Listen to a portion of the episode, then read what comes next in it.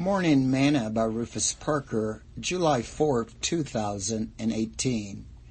And you shall know the truth, and the truth shall make you free. John 8, verse 32.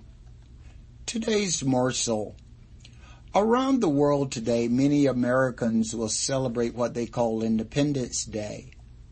The day America declared her independence from Great Britain and its king. For the born again believer, every day should be a day of celebration for their independence from Satan. Jesus said, and you shall know the truth, and the truth shall make you free. John 8, 32.